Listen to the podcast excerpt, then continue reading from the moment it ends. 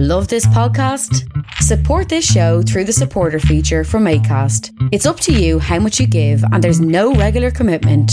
Just hit the link in the show description to support now. Ready to pop the question? The jewelers at BlueNile.com have got sparkle down to a science with beautiful lab grown diamonds worthy of your most brilliant moments. Their lab grown diamonds are independently graded and guaranteed identical to natural diamonds, and they're ready to ship to your door. Go to BlueNile.com and use promo code LISTEN to get $50 off your purchase of $500 or more. That's code LISTEN at BlueNile.com for $50 off. BlueNile.com code LISTEN. Since 2013, Bombas has donated over 100 million socks, underwear, and t shirts to those facing homelessness. If we counted those on air, this ad would last over 1,157 days. But if we counted the time it takes to make a donation possible, it would take just a few clicks. Because every time you make a purchase, Bombas donates an item to someone who needs it. Go to bombas.com slash ACAST and use code ACAST for 20% off your first purchase. That's bombas.com slash ACAST, code ACAST.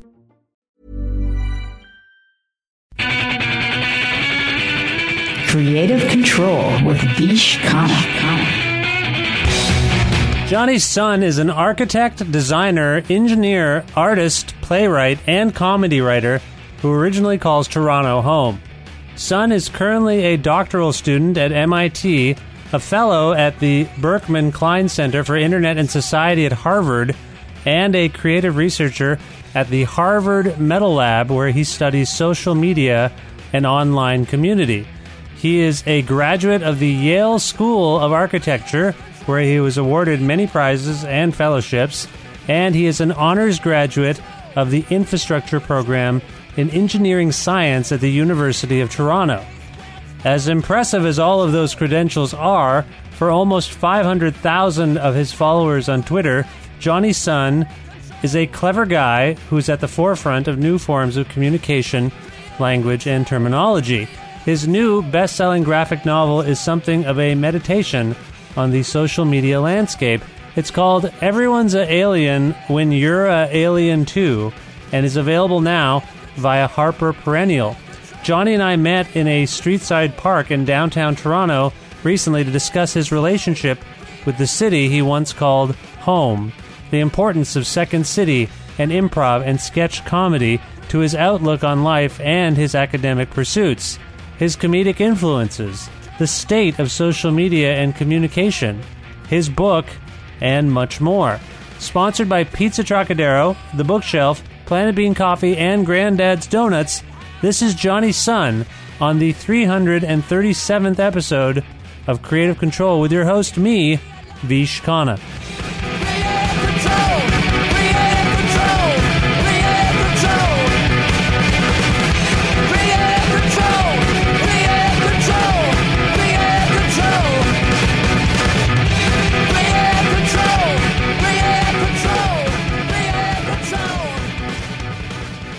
Hi, John. How are you? Good. How are you? I'm very well. I'm very well. It's nice to meet with you here. We're in a park in Toronto. That's right. Essentially, uh, right across from a super fancy hotel, Uh huh. which uh, you're not staying. We at. both were not staying at, and we both walked into, and we are like, "Oh, this is not Not for me.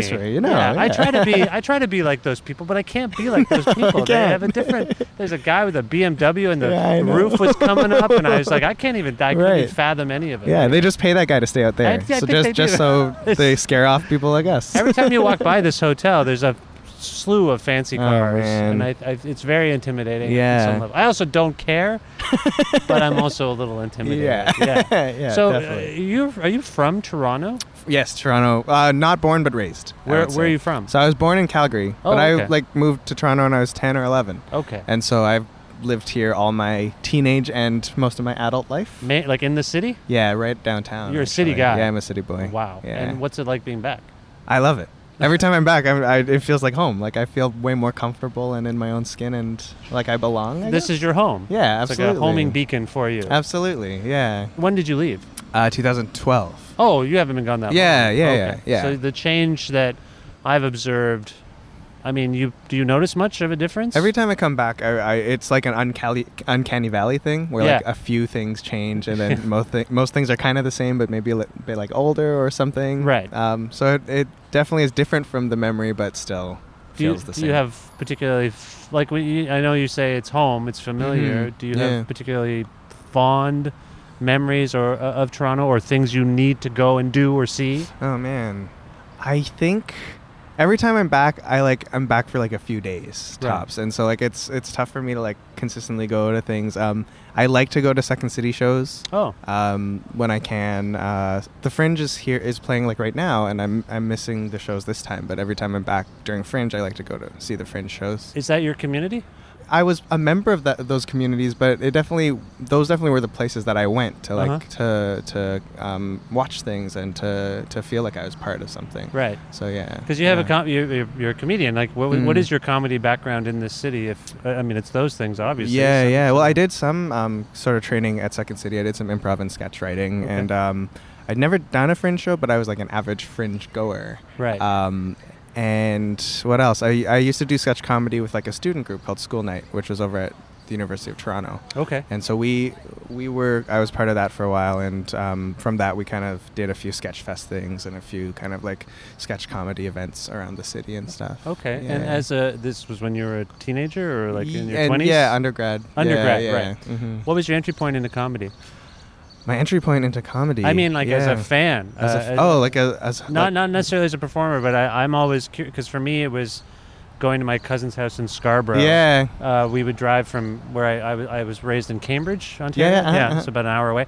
So my all my mom's uh, sisters and brothers lived in Scarborough. So Yeah. we'd go to the, we'd drive there, and we'd end up either staying over or coming home at like two in the morning. Yeah. So I got really used to that almost every weekend. Yeah. But one of the things that I first was exposed to from these trips was like Saturday Night Live, right. or Yeah. yeah. Letterman, even just Yeah. the TV would be on, and I'm like, I don't think I'm. Sw- uh, now I'm like, I don't think I should have been watching that Right, stuff at absolutely, that age. But we just, my cousins were older, so they'd watch it, Yeah. and that I was just hooked. It just seemed like a whole. Other, I didn't know that was on TV. you Yeah, know? that's right. Did you have something like that? Yeah, I think I had a few. Um, when I was a kid, I loved the Muppet Show, Oh, of course. and yeah. so like I would watch that every.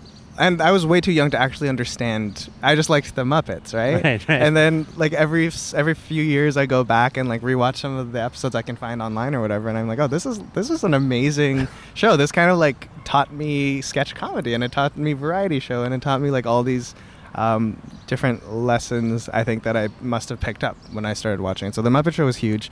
Um, also, like Jackie Chan movies. oh, interesting. Um, I guess like growing up as like my family immigrated from China. Oh, okay. And so I was a child of immigrants. Um, and I think Jackie Chan movies are like one thing that kind of bri- like crossed the bridge, right? Like kind of closed the gap. Slapstick, physical comedy, Yeah. action. Right, exactly. Yeah, and yeah. and so like I didn't I never thought of it as comedy really, but it was. It was Th- This would be like the original Jackie Chan movie, so to speak, not the Yeah, Or this- was it the ones when he came here? It was both. It was Both, like okay. Rumble in the Bronx, Oh, okay. um, Drunken Master, the that type of era, like Super Cop, yes. um, yes. and then like later uh, Shanghai Nights, Shanghai. Is that the one with Owen Wilson? Yeah, Yeah, right. uh, Rush Hour. right, of course, Like Bruce Tucker. the yeah. American kind of versions of all his Chinese stuff, Right. But yeah, I, I think that I've never thought of that. I've never been asked that question, but that was that's kind of one of the. So when you saw someone who represents your culture, so to speak, your background, uh, performing comedy in Yeah, America and being yeah. accepted, what does that do for you? I mean, I- did you ever feel alienated about your? Oh, absolutely. Yeah. Yeah. Like I mean, coming into comedy, a lot of the things that I noticed um, when I started like doing comedy um, was that like my identity kind of precluded like what I wanted to do. Oh, right, comedy. of course. So like I, wa- I wanted to like I mainly enjoyed writing, um, but I felt like a lot of jokes or parts in sketches that I was in um, kind of sometimes used like my Asian identity as like the punchline yes. or kind of I was asked to do like accents and kind of kind of stuff like that. And Yeah. you're you're like I'm rolling your eyes because you are familiar. Same thing. sure. Yeah, sure. Yeah. And I also developed sort of survival techniques, self defense Mm-hmm. as a kid, where it's like the scene in Eight Mile where Eminem Yeah. takes all the stuff that's going to come at him at the end scene, and then he just puts it into a freestyle about the. You know what I'm talking That's about? right. Yeah. I did a lot of that. I think I did a lot of stuff that I now would be like, I can't believe what a Uncle Raj I was. you know, just Yeah. playing up uh, what the white the white kids in my school would have thought was funny, and, Right. Yeah. and downplaying my culture. And it wasn't until university where I people expressed a mature Right. interest and decorum about my culture and be Sure. like, oh my god, like it must have been so amazing growing up East Yeah, Indian, and I'd be like, oh, I took it for granted because Sure, I just was yeah. in a defensive state about Right. it, right? You yeah, know. yeah. So did you have that? I definitely had the defensive state. I, I don't think I like because I think I saw a lot of like my friends or like my peers um, who are Asian Canadian kind of play up those Yeah, things. But for me, I was like, whenever someone um, made some sort of like even like slight hint at that's like at- the thing that that was the thing that they were going for, Yeah. I would kind of like immediately like try to shut it off Right. and shut it down. And um, it, which is which was a survival tactic, but for me also, I realized I was, I guess, trying to be trying to show white people that I was white as well, which is like the other end of the spectrum, Exactly, which is kind of yeah. like the other problem too. and so like, it's there's no winning. There's no real winning, and, and people like we live in a a multicultural country. A Yeah. multicultural. This Toronto is known as one of the most multicultural cities. I mean, hmm there was a certain level, I think, maybe more so than some of our contemporaries in other places. I think there was uh, some kind of inherent acceptance of Yeah. us, but also I think that confusion and it creates tension between people just walking down the Absolutely. street. Yeah. So, Yeah. d- so you your entry point into comedy was Jackie Chan uh, as a fan. Yeah. How do you proceed as a performer? How do you get into it? Yeah, I um, I mean, as as I got older and like throughout my, te- as in high school, I was really into sketch comedy, and I was into not only like Saturday Night Live, which seems to be like the thing. Like every high schooler interested in comedy has like the phase where SNL is like their kind of. Well, it's a temple, late night show. You're It's probably not supposed to be regular, up that late, and it just felt rebellious at one point. Yeah. Yeah, and like if you can get a group of friends to watch it together, Yeah. then it becomes like this like religious experience almost. Like Yeah. every Saturday night, you go to church and you, Yeah. you watch this thing, right. and for Yeah. better or for worse, you stick with it. Um, and so there was that. There was Mad TV, which I didn't watch a lot, but I was still on TV Yep. and um, was there. Um, but had a very uh, significantly diverse cast compared to SNL. that's I right. thought. Yeah. yeah, Yeah. Um, yeah, and and it worked with those with that cast really well. In some degrees, I think. Did you watch In Living. Color?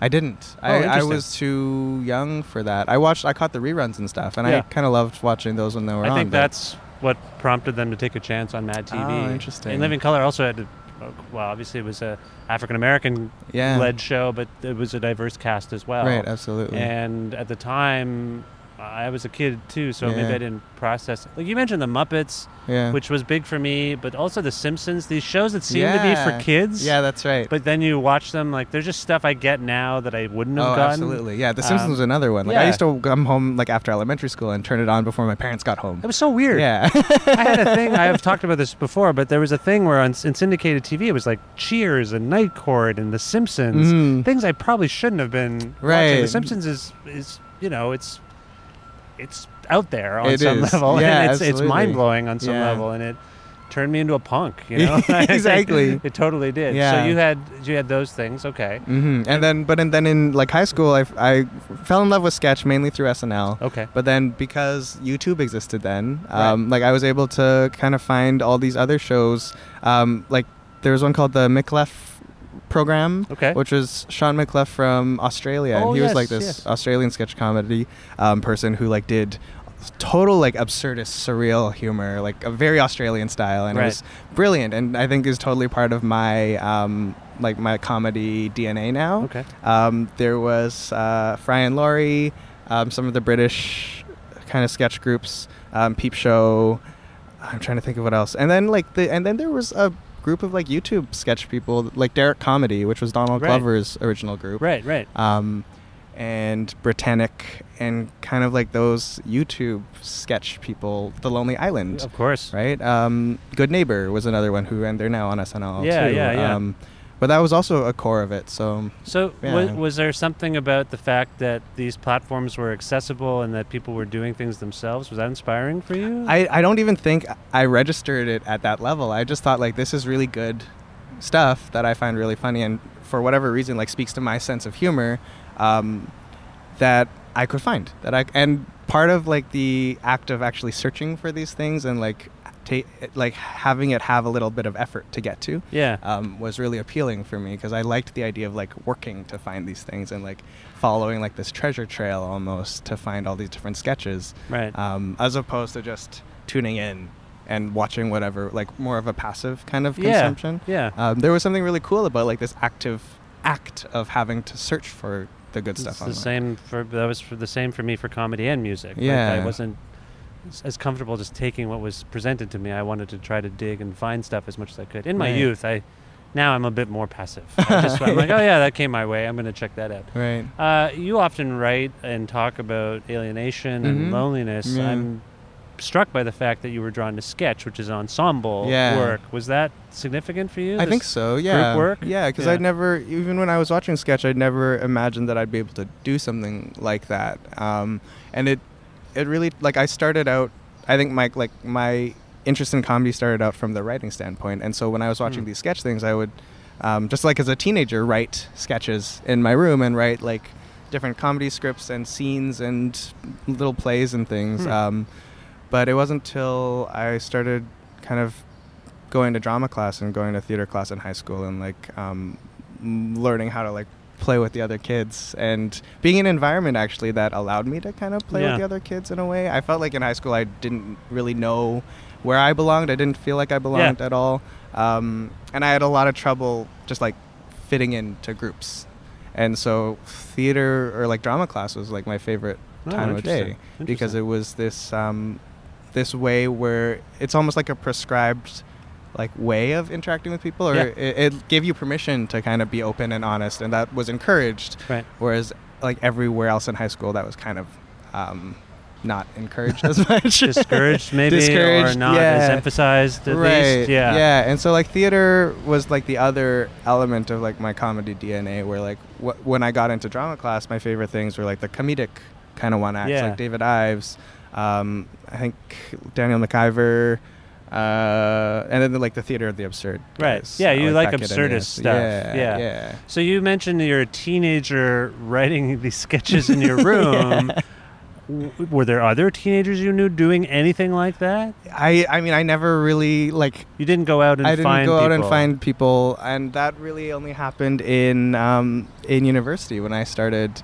There was like a school night. Was that student sketch comedy group that I Wait, so even in those drama classes in high school, like you weren't galvanized? uh, Like, did We- you make friends? I made friends. Yeah. Yeah. I think we like, and we all we actually did a few. There were like a lot of group projects where you like wrote together, but I don't think I like ever got into like this habit of like finding my people and like writing Mm, with them. Okay. Um, it wasn't until grade 12 when I met my friend um, Kevin Vidal, who's now like a Second City guy and Mhm. he's in Working Moms and stuff. Um, but we hit it off right away. We were both like, we were cast as like the two leads in the high school musical in grade 12.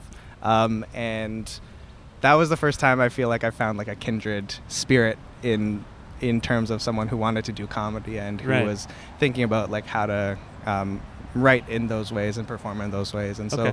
he, him and I, like he was really my like the person that I like learned how to work with someone Oh. That's cool. cool, That's good. You need someone like that. Exactly. Yeah. Often you find one person. Really. Yeah, It's not a matter of getting a huge group right. of people. But you find one person and then it like it spins off into all the other stuff. There's right? like a chemistry or whatever. Yeah, and we wrote, we were writing, and then like so we would get together and like talk about comedy and watch SNL and write sketch all through grade twelve, and then um, through undergrad as well. Did you go So- to Did you go to school together? We didn't, but Oh, we okay. were part of. We both did school night together. Oh, so we okay. both did that sketch comedy group together. Okay, so you went to the U of T initially after high school. yes. And what was your major? engineering. Engineering. Yeah. And did you have minors? Did you take electives and stuff? Um, I did. What did I do? Um, I did a few like. I think I did a few like. I didn't actually do any theater no, you didn't. things. No. English, nothing. Uh, no, because engineering is all It's very encompassing. intensive, They yeah. don't give you if they're minors. They're like minors in other engineering fields. you can take electives in engineering, can't you? like can. you could, There but it are would a few be arts things, but like for the most part, it's. I think I took like a philosophy of aesthetics course. I took an architecture course. Um, I took like an art theory course. Okay. Um, but then in terms of like the actual theater school, I think everything was more intensive and it overlapped with like most of the engineering classes. So Did you say philosophy of aesthetics? yeah, What does that mean? I still don't really know. I was going to ask you about your philo- philos- philosophical background. Sure. I just wondered if you'd studied philosophy and. Is that the most you've done? That's the most I've done. I'm, just because it has it in the name. I don't even know if that is that technically philosophy. it was it was much more of a philosophy class than it was like an art theory Okay, class. okay, yeah. okay. And so I felt a little bit lost because I thought it, we'd be talking more about like art and aesthetics, but it was more the on the philosophy right. side. So Now, for those who aren't familiar with you, uh, it's I think, and I don't mean to embarrass you here, Oh, yeah. and and forgive me. okay. So you go to U of T, and then the next thing I know, when you look at your credits, Mhm. I see Yale, Yeah, I, went, I did my master's of architecture there. Yale, and then Yeah. I've seen Harvard. Uh, I'm a fellow at Harvard right now. There's a center called the Berkman Klein Center, Uh-huh. and it's uh, a center that it's called the Berkman Klein Center of Internet and Society, and Okay. they look at like online issues, but from like a social perspective. Oh, I see. Yeah. Uh, Was this because of your? I mean, we'll get to this Yeah. shortly, but is this because of your social media presence? Uh, partly, but it's Okay. also because I'm doing my doctorate um, at MIT and I'm looking at like online communities Okay. there. So, So, yeah, So you got U of T. yeah, You got uh, Yale. yeah, You got Harvard, yeah, and you got MIT. Yes. That's all you. yes. How is that?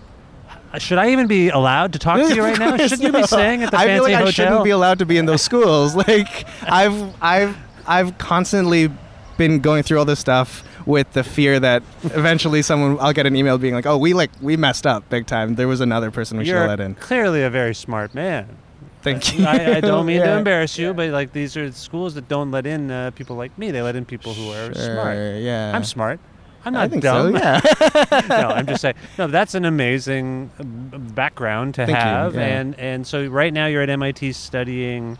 Um, technically, I'm in the Department of Urban Studies and Planning, but I'm looking at online communities and the ways, uh, like groups that form online Yeah. can have an effect on like the real city environment. Yeah. So let's. I'm trying to figure out if there's a thread between you and comedy and finding Uh-huh. communities, and and then just being a superstar at school, and then Mhm. wanting to again further explore communities. I mean, I think a lot of people know you from your your Twitter feed in uh-huh, particular.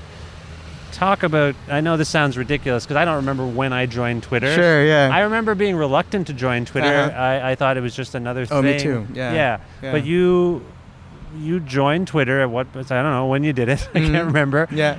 What was it about the platform that seemed to bring something out of you that maybe is because is it, is it Twitter that basically made you a superstar? Well, I mean, Twitter was the place that I figured out.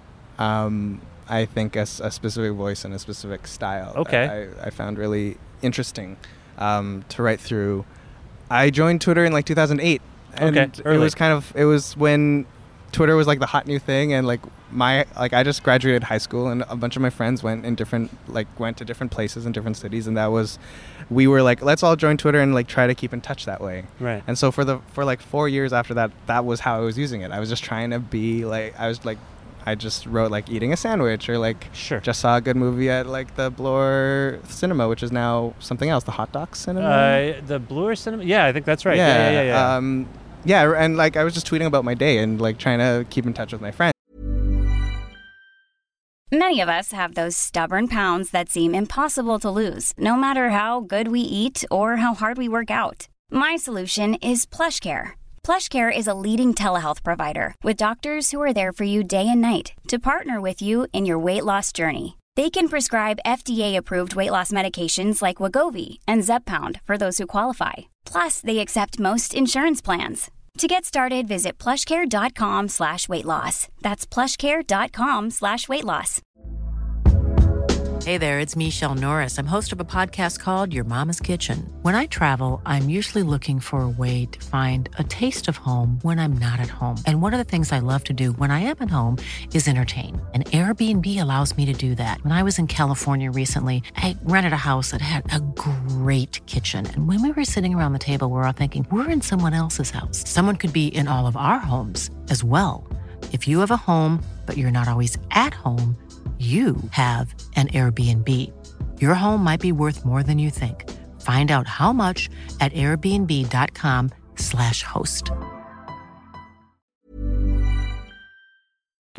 Um, and that was all while I was still in Toronto and I was still writing comedy and stuff. You were doing right? what most people did, taking pictures of the food, just saying I got home from a thing, whatever. Yeah, Mhm. status And- update. Yeah, exactly. Yeah. And and while I was being like a normal person on Twitter, I started following like just like big comedy accounts and eventually I started finding other stranger comedy accounts that like were just popping up like native to Twitter. Uh-huh, um, uh-huh. not not like stand-up comedians who were telling jokes on Twitter, but really just like anonymous people who had found Twitter and started writing hilarious The weird things. Twitter, as I've The heard it. Yeah, the quote weird Twitter unquote people. Um, and I'd been following them for a while, and I was like, this is kind of fun. Um, but it wasn't until I moved to the U.S. Uh, for architecture school that I uh, I lost because I moved. I couldn't like hang out with my comedy friends in Toronto Here, anymore. yeah, right. Um, so I needed a place to write comedy, Mhm. and I thought, well, I'm like I'm following all these like weird, surreal, absurd kind of joke tellers on Twitter. So I want to. I guess I'll play and try to like write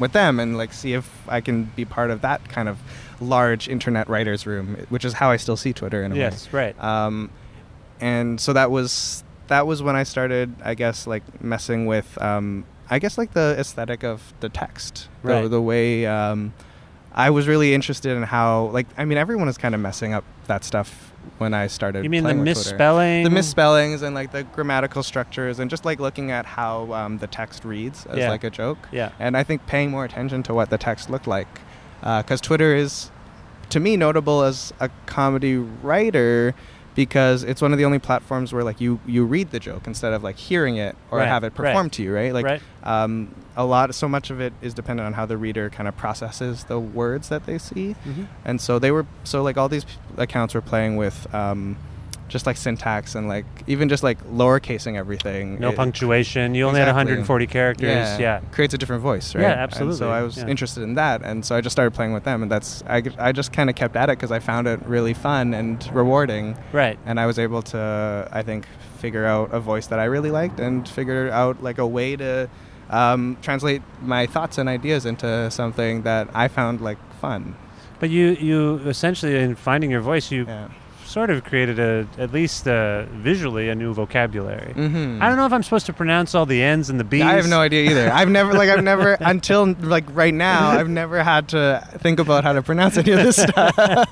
So you, you, uh, this was just fun, like just Yeah. making up a kind of nonsense. It was yeah, but but, yeah. but at the same time, exploring the notion that within this visual minefield, Mhm. there's meaning that can be derived. Yeah, that's right. Yeah. And like the the type of like the ways I developed the like the typos for it. Um, it took a while, but I I was really interested in kind of like keyboard based typos, if that makes sense. Yeah, Like, yeah, yeah. A Your lot of slip the, of the finger. Yeah, slip of the finger, fat thumbs, kind of thing. Yeah. Um, so a lot of the the things that I found really fun. Um, because like at that time everyone was sharing like politicians tweets that had typos in them and Right, I was- mistakes, yeah. and Yeah. all these different mistakes and I thought there was something really compelling about that as well Right. and so I, I tried to like take elements of that and figure out how to craft it but it, it really was like for me a writing exercise more than anything Right. um, it was just I wanted like architecture school is just as all encompassing as engineering Mhm. and so I wanted um, a place to like just every day where I could like maybe try to write a joke and try to keep like hone that and keep that up while I was like starving myself being an architecture student. right, right. Yeah. So when you talk about authority figures kind of fumbling uh, their te- their tweets Yeah. or their text, uh, and then you as a younger person trying to delve into it a little Yeah. bit, maybe exploit that sort of Mhm. scene. Mhm. Are you? And I, this is a big question. I don't know if you've thought this much about it, but are you making any commentary on how younger people use Yeah. texting and and and I mean text and Yeah. texting? Like we're constantly. Re- I hear all sorts of weird things about our attention spans, Yeah. and you know, uh, I haven't heard it in a while, but people were lamenting. Um, what was going to happen to books and tangible Yeah. stuff because people were just moving on quickly. They're binge watching or they're binge Mhm. reading and then they don't process. But Yeah. I feel like we're more immersed in language and words Absolutely. than Yeah. ever. It's like the opposite of what I think was being portrayed. Um, Right. but anyway, are you are you saying anything? Do you think about your generation and their relation to text by including this misspelling and, and whatnot? Yeah, I think so. Absolutely. I think I've like the thing that I've um, really fallen in love with um, just through the way people communicate on social media is that um, like new language, new dialects, and new like languages and systems of, of communicating are like just popping up, or just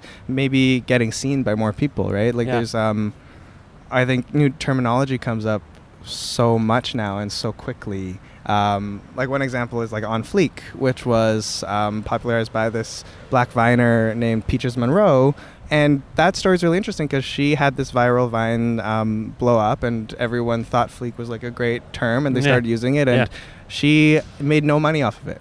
And it, it was both about like the rise of like this new language that came from like a specific subset or culture on the internet, but also how um, no one kind of credited her for creating that language, and everyone else was trying to like monetize it eventually. Right. Um, but I am really interested in how, like, I think for me, the idea of the kind of like you called it like this wall of nonsense in a way, um, which I, I really love. Uh, but that definitely plays into how I was interested in how people were still able to f- read the meaning in it, even if there if even if it was messed up. And Right. um, I found that there's so much you can infer, even if like the actual type is kind of wrong.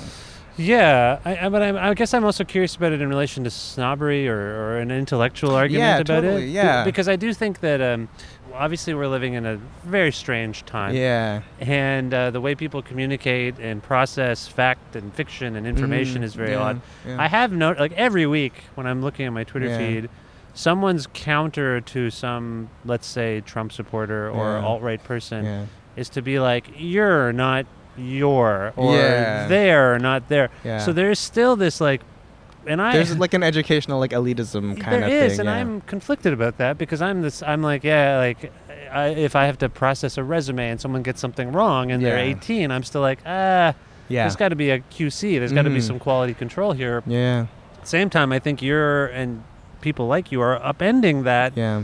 and I don't know if it's good or not. I'm Yeah, confused. yeah, like, I don't know if if I raise children, you know, and Yeah. I'm trying to teach them how to read and write and spell, and I I see this proliferation of like it's okay to just because some of it, yeah, yeah. some of it's a little like uh, I don't know if it's nihilistic or what. Sure. Yeah. yeah. Definitely. There's a Do you know what I mean? Like, so. I'm conflicted. I, I'm not. Uh, I'm not disparaging Oh, no, no, doing, no, but I'm also just like, I think it's funny Yeah. as a as a guy who likes comedy and Yeah. humor. But I also now I'm just becoming like a dad rock guy. Like I'm the dad now. I'm like, Yeah, what is no, this actually it. saying Yeah. if no one can, no one cares if anything's spelled right. Well, I think I've always operated on the assumption that um, there is a base level of like what is supposed to be, like what is what the the right way to the quote proper way to do things unquote is um, with with language. And like for me, I think the original appeal of um, like creating like an uncharacteristic voice or like a like typos and lowercase and- Unconventional voice, maybe? unconventional Yeah,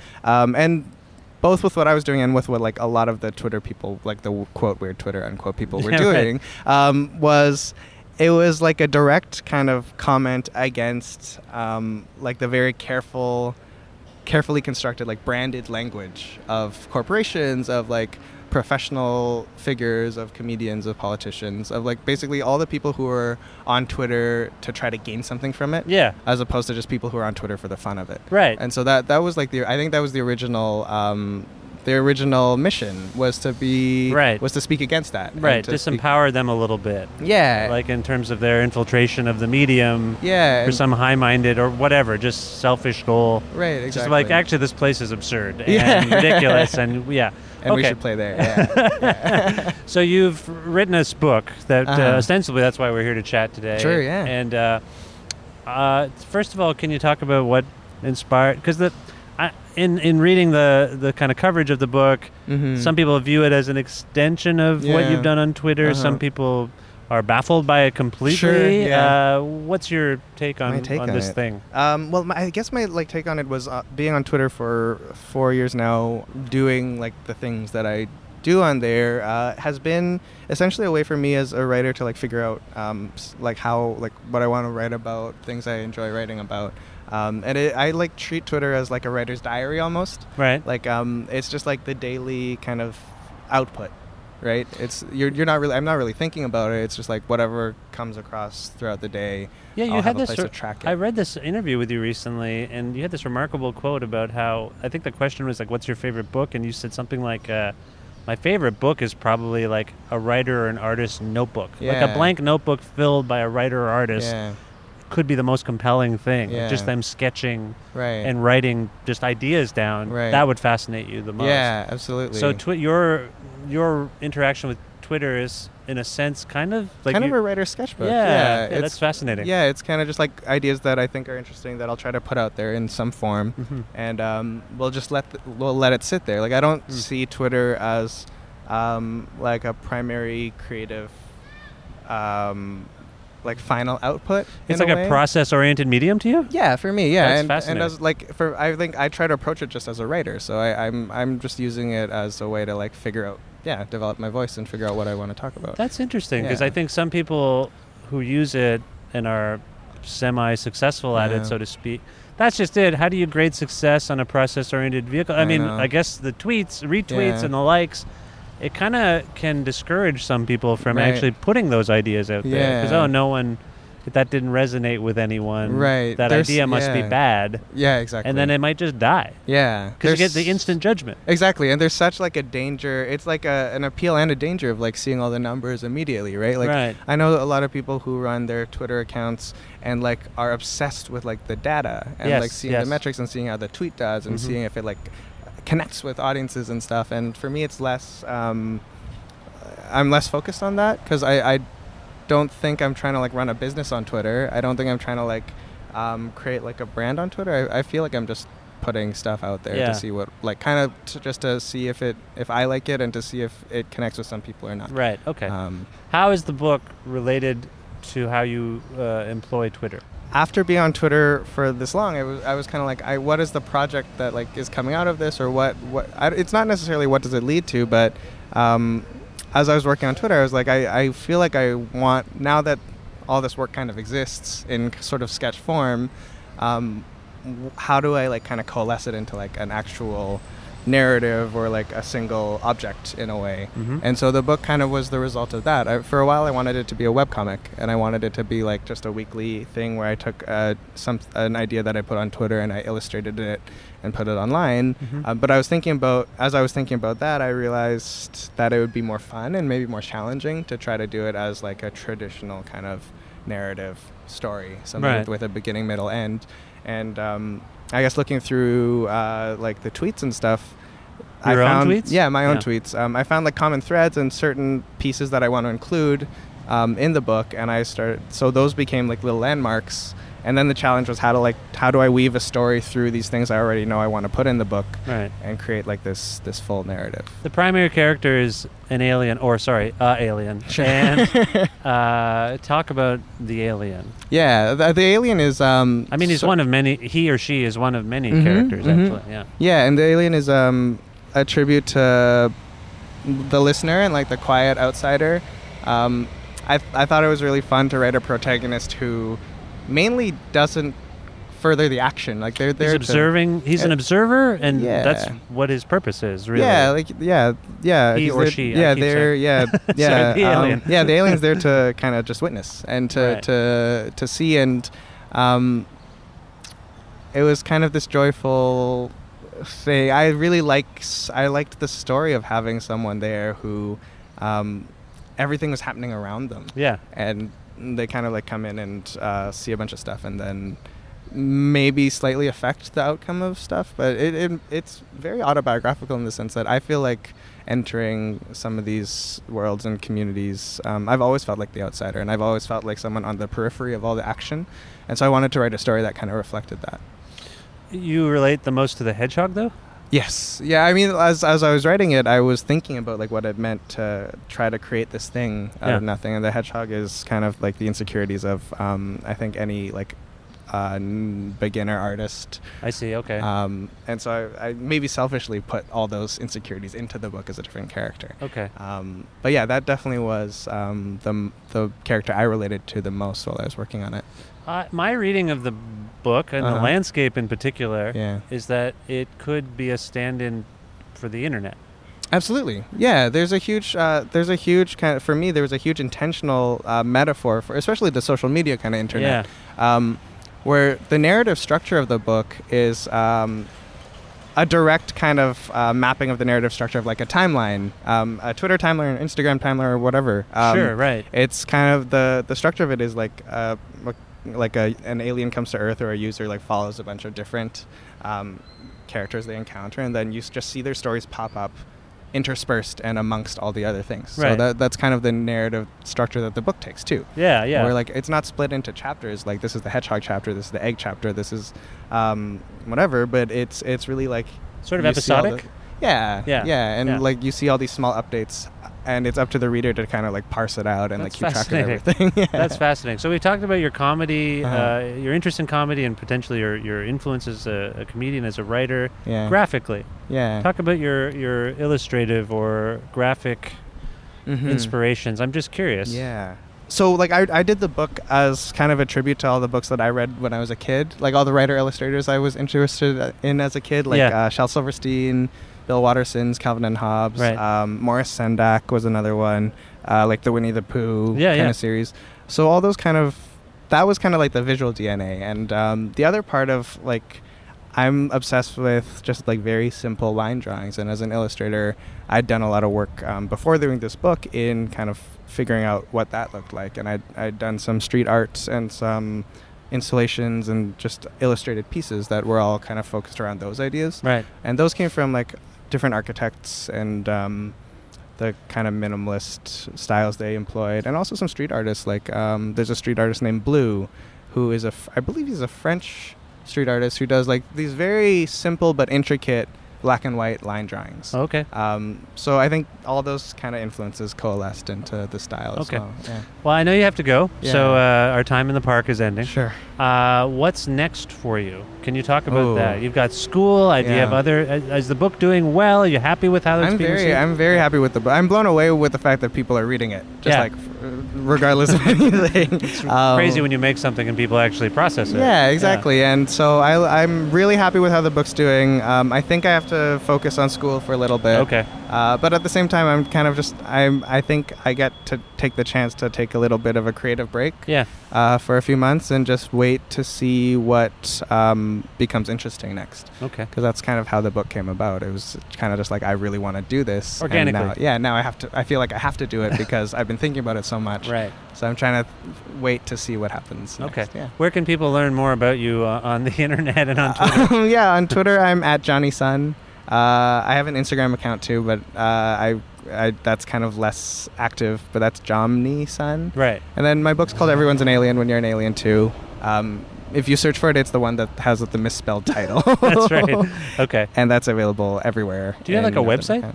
Uh, yeah, I do have a website. Uh, my personal is jonathan-sun.com, and then my like Twitter associated one is jomnysun.com. Okay. All right. John, this was a, a, a pleasure. Thank Yeah, you for thank making you so time for being with me in this park, and I hope you have a beautiful day and a wonderful life. Thank you. Thank you. You too. Thank you. Special thanks again to Jonny Sun for making time to be on this show and uh, to have a chat with me, and also the uh, the fine people at HarperCollins Canada for setting that up. Again, Johnny's new book is called "Everyone's a Alien When You're a Alien Too," and it's great. I enjoyed it. I enjoyed reading it. I'm going to read it again because there's stuff in there that I missed. I think the first time, and I want to get it. After having this conversation with him, I feel like there's more to it. So anyway, thank you, Jonny. And thank you, HarperCollins. And uh, yeah, follow him on Twitter, obviously, and uh, check out his book. Great, great stuff. This is the 337th episode of the Creative Control podcast, which is available on things like iTunes, Audio Boom, Google Play, Stitcher, TuneIn, Overcast, and all your finer podcast platforms. It's also uh, uh, on my website, vishkhanna.com, where you can learn more about me and the show. And if uh, you're missing any episodes, they should all be there. You can like Creative Control with Vish Khanna on Facebook. You can follow me on Twitter at Vish Creative or at vishkana. And a version of this show airs every Wednesday at noon Eastern Standard Time around the world at CFRU.ca, or if you're in the uh, Guelph area, 93.3 FM on your radio dial. Also, you can go to patreon.com slash creative control to make a flexible monthly donation to the program, and in return, I will send you a t shirt. So let me know if you've made your donation, and we can work something out. This episode would not be possible without our sponsors Pizza Trocadero, whom you can call for pickup or delivery at 519 829 2444 or check them out at trocaderoguelph.ca. Amazing pizza in Guelph. And The Bookshelf, an independently owned bookstore, bar, music venue, and movie theater located at 41 Quebec Street in Guelph. Learn more about them at bookshelf.ca. Planet Bean, freshly roasted, fair trade certified organic coffee. For more information about them, visit planetbeancoffee.com. And Granddad's Donuts, located at 574 James Street North in Hamilton, Ontario. Amazing, incredible donuts. In fact, I recall after this Jonny Sun conversation that I went to Granddad's Donuts and asked them to be a sponsor, and they said yes. And I ate some donuts, and they gave me a bagel sandwich for free as part of the deal. So they're great. Visit granddads.ca for more information about Granddad's Donuts. All right, that's it for me. Thanks for listening to the show, and uh, continue to listen to the show and tell your friends about the show, and subscribe to the show on all your podcast platforms. Download episodes, rate the show, review the show. Apparently, it all helps do something, and I appreciate it. So, thank you. Talk to you soon. Goodbye for now.